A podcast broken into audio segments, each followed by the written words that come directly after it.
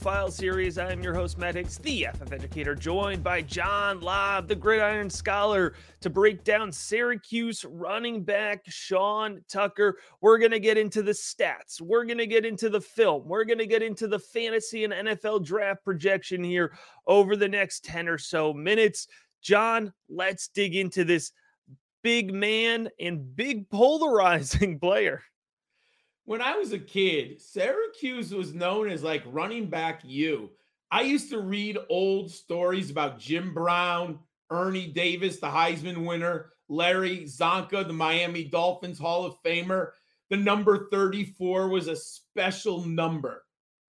Syracuse went off the charts as running back you decades ago, but Sean Tucker is back in an orange uniform. And this is a very interesting prospect for fantasy football fans to know about. In high school, he was a three star recruit from Maryland.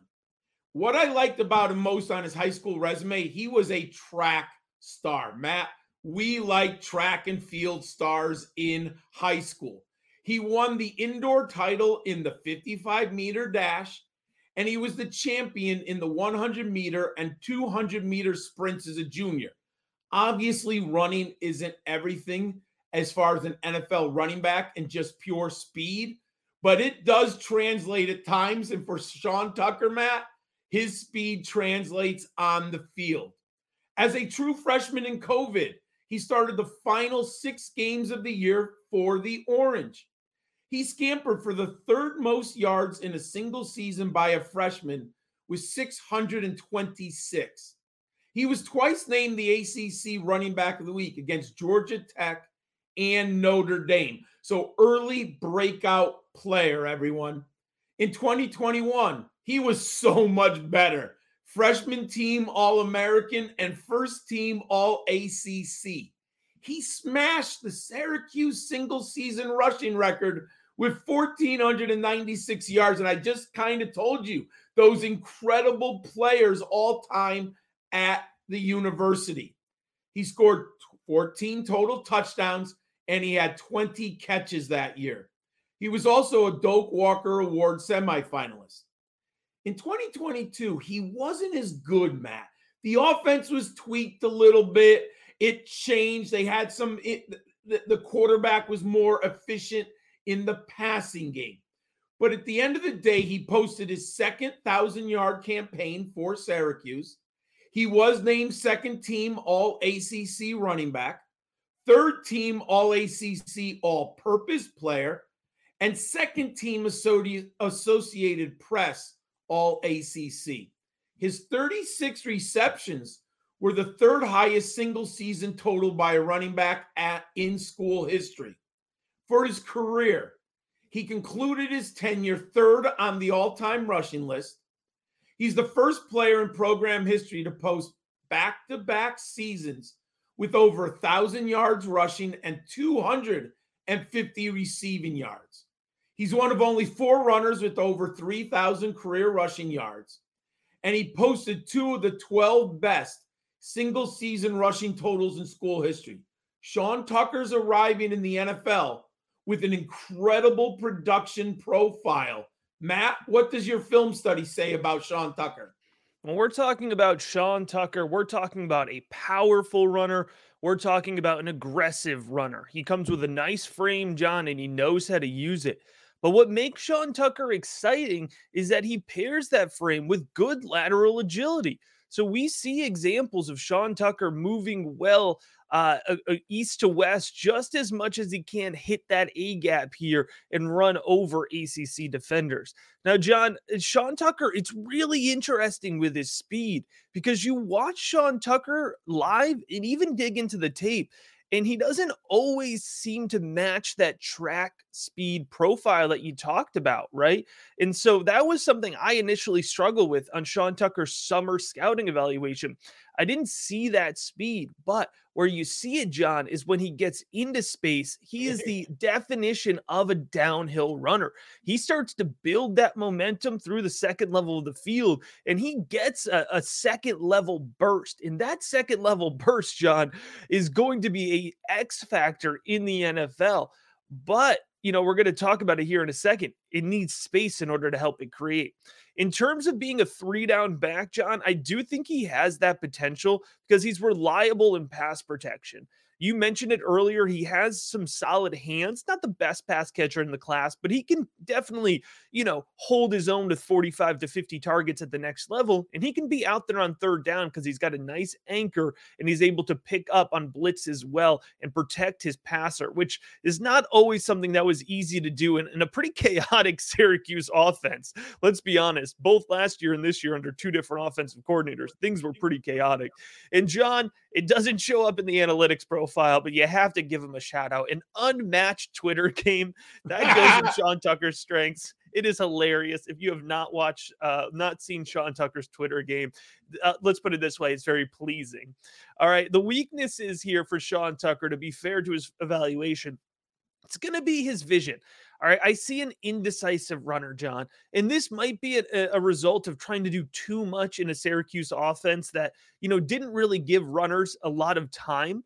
Um, so I'm, I'm hoping it's a result of that. But too often I see Tucker trying to do too much behind the line of scrimmage.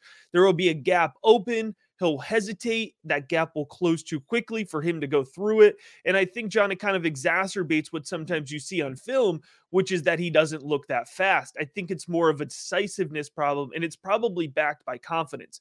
So sometimes these guys translate at the NFL level, and all of a sudden, with more space, they look even more comfortable. But anytime you have questionable vision, John, it's a it's a serious yellow flag for me, and so that does factor into where I profile Sean Tucker. Uh, and and so there's there's a lot of excitement here, a little bit of hesitation with his film, but I definitely see why folks are into him, John. Let's put that into the context of his stats. I had the opportunity to see him live against UConn at the Rent in West Hartford, and it was a great game.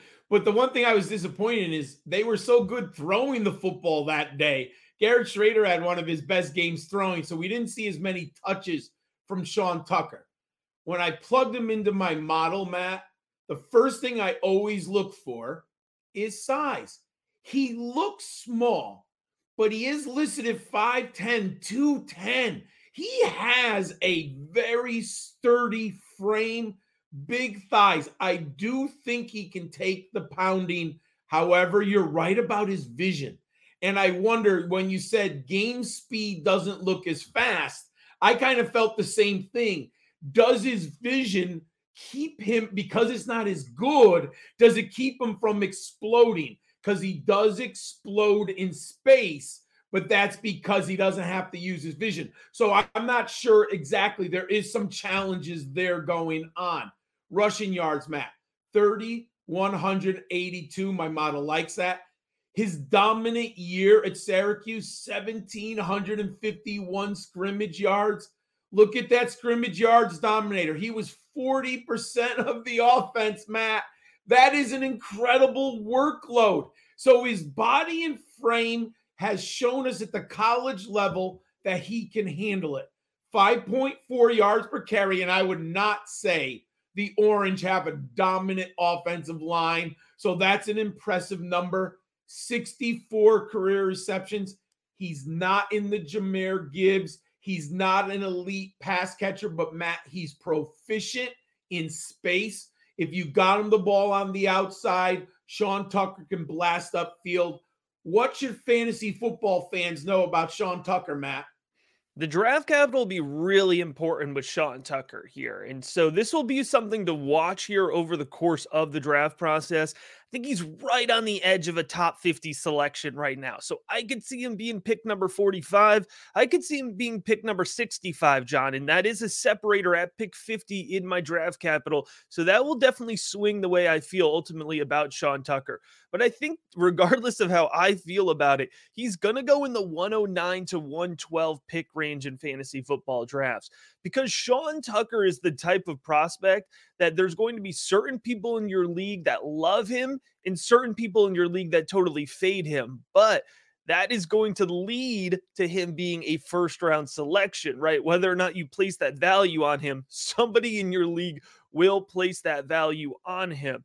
John, I have him projected in a weekly starter tier, which means I think he could be a solid running back too for you. Top 24 guy, hang around, give you a consistent production, not somebody you're super worried about uh, putting into your lineup on a weekly basis, you know, assuming he's healthy, assuming that he's uh, getting decent volume in that offense. And so, for that reason, John, I'm comparing his fantasy football value to a guy like Cam Akers. Remember Cam Akers mm-hmm. coming out? A lot of people loved him. Some people didn't. He's had some huge weeks and he's gaining momentum now that everything seems to be settled uh, with, with his situation there in Los Angeles. And so I think he's going to have kind of a similar value point as Sean Tucker in this year's Dynasty startup drafts, John. Probably going to end up with low exposure to Sean Tucker. And it's just because there's other guys I like better in the range. But I do think if you're taking Tucker at 112, uh, you know, even 111, 201, that's going to be a perfectly solid value spot.